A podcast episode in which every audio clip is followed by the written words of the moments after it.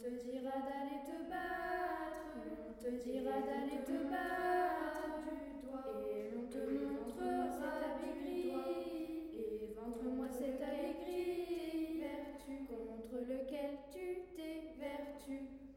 Petit, petit, lorsque tu seras grand, barre des sanglés, parquet numéroté, c'est à toi, petit meurtre. Bonjour à tous, nous sommes en direct de la station Juan Casayeto. Je m'appelle Thomas Legrand et aujourd'hui nous allons avoir en premier lieu un portrait radiophonique de Pierre Milan par Patrick Fabrice et Marion, puis une interview d'un spécialiste sur la manière de soigner durant la Première Guerre mondiale. Ensuite, une interview sur la mobilisation pour le souvenir, deuxième édition du partenariat avec Anizy-le-Château. Puis pour finir, une minute culturelle présentée par Lucien et Sylvain. Maintenant, le, pro- le portrait radiophonique, présenté par Patrick, Fabrice et Marion. Bonjour, je vous laisse vous présenter. Nous sommes les enfants d'un village. D'accord. Comment avez-vous eu toutes ces informations ? Ces informations nous proviennent de la Division des Archives des Victimes des Conflits Contemporains à Caen et sur le site Mémoire des Hommes. Où est-ce que l'on peut trouver le nom de Pierre Milan ? On trouve le nom de Pierre Milan sur le monument aux morts de Rance. Qui est Pierre Milan ? Pierre Milan est un homme qui a fait la guerre. Il était plus précisément sous-lieutenant. Pierre est né le treize novembre mille huit cent quatre-vingt-six en Haute-Vienne, dans le quatre-vingt-sept. Son décès a lieu le onze juillet mille neuf cent seize à Fleury.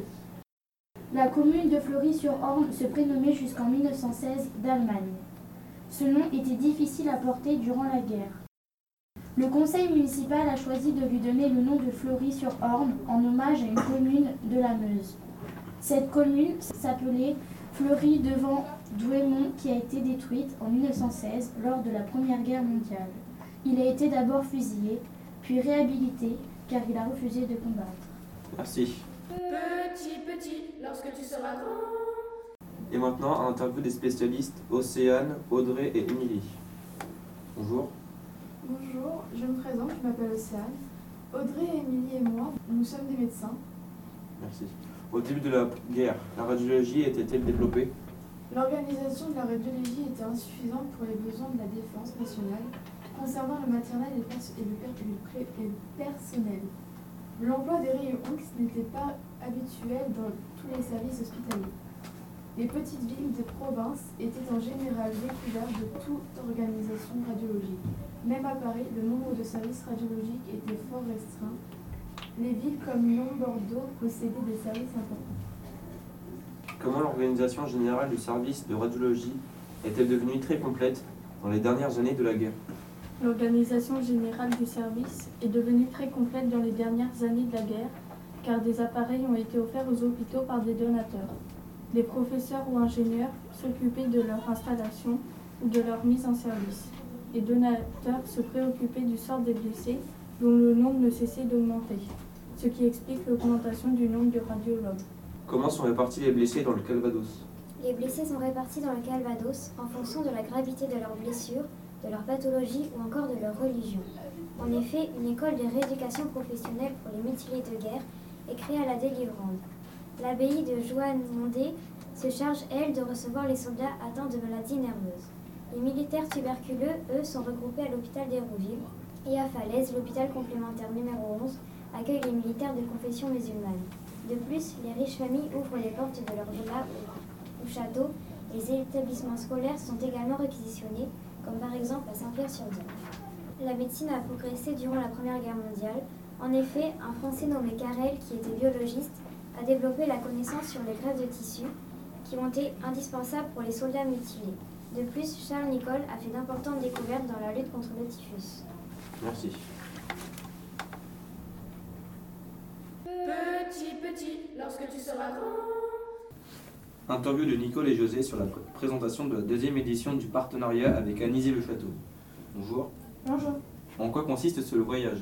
Il s'agit d'un échange, c'est-à-dire qu'il n'y a pas un mais deux voyages, celui des Normands jusque dans l'Aisne, à Anizy-le-Château au mois de novembre, et celui des Picards en Normandie en mars.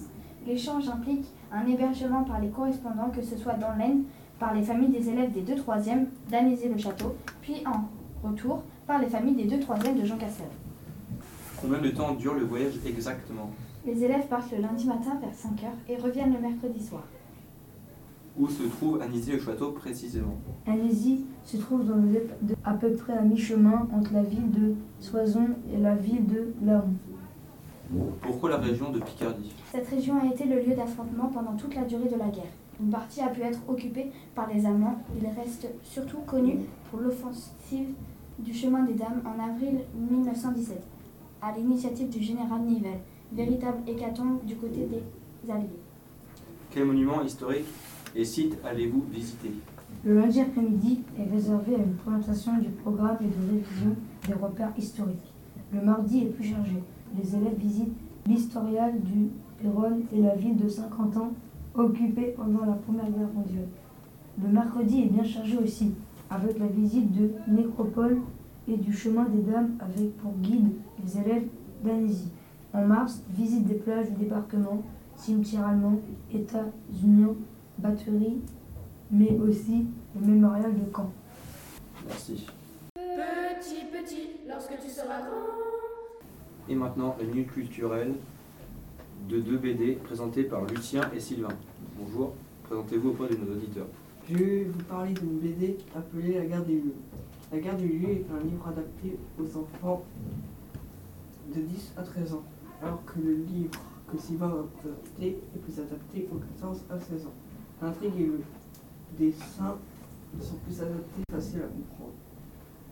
L'histoire est beaucoup plus compréhensible car même les personnages principaux sont des enfants.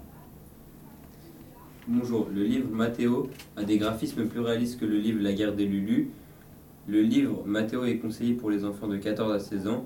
C'est l'histoire d'un homme espagnol et d'une fille française du nom de Juliette pendant, qui vivent pendant la guerre. Merci d'avoir écouté notre programme spécial Première Guerre mondiale sur Juan Casayeto. Bar des sanglés, parquet numéroté, on te dira.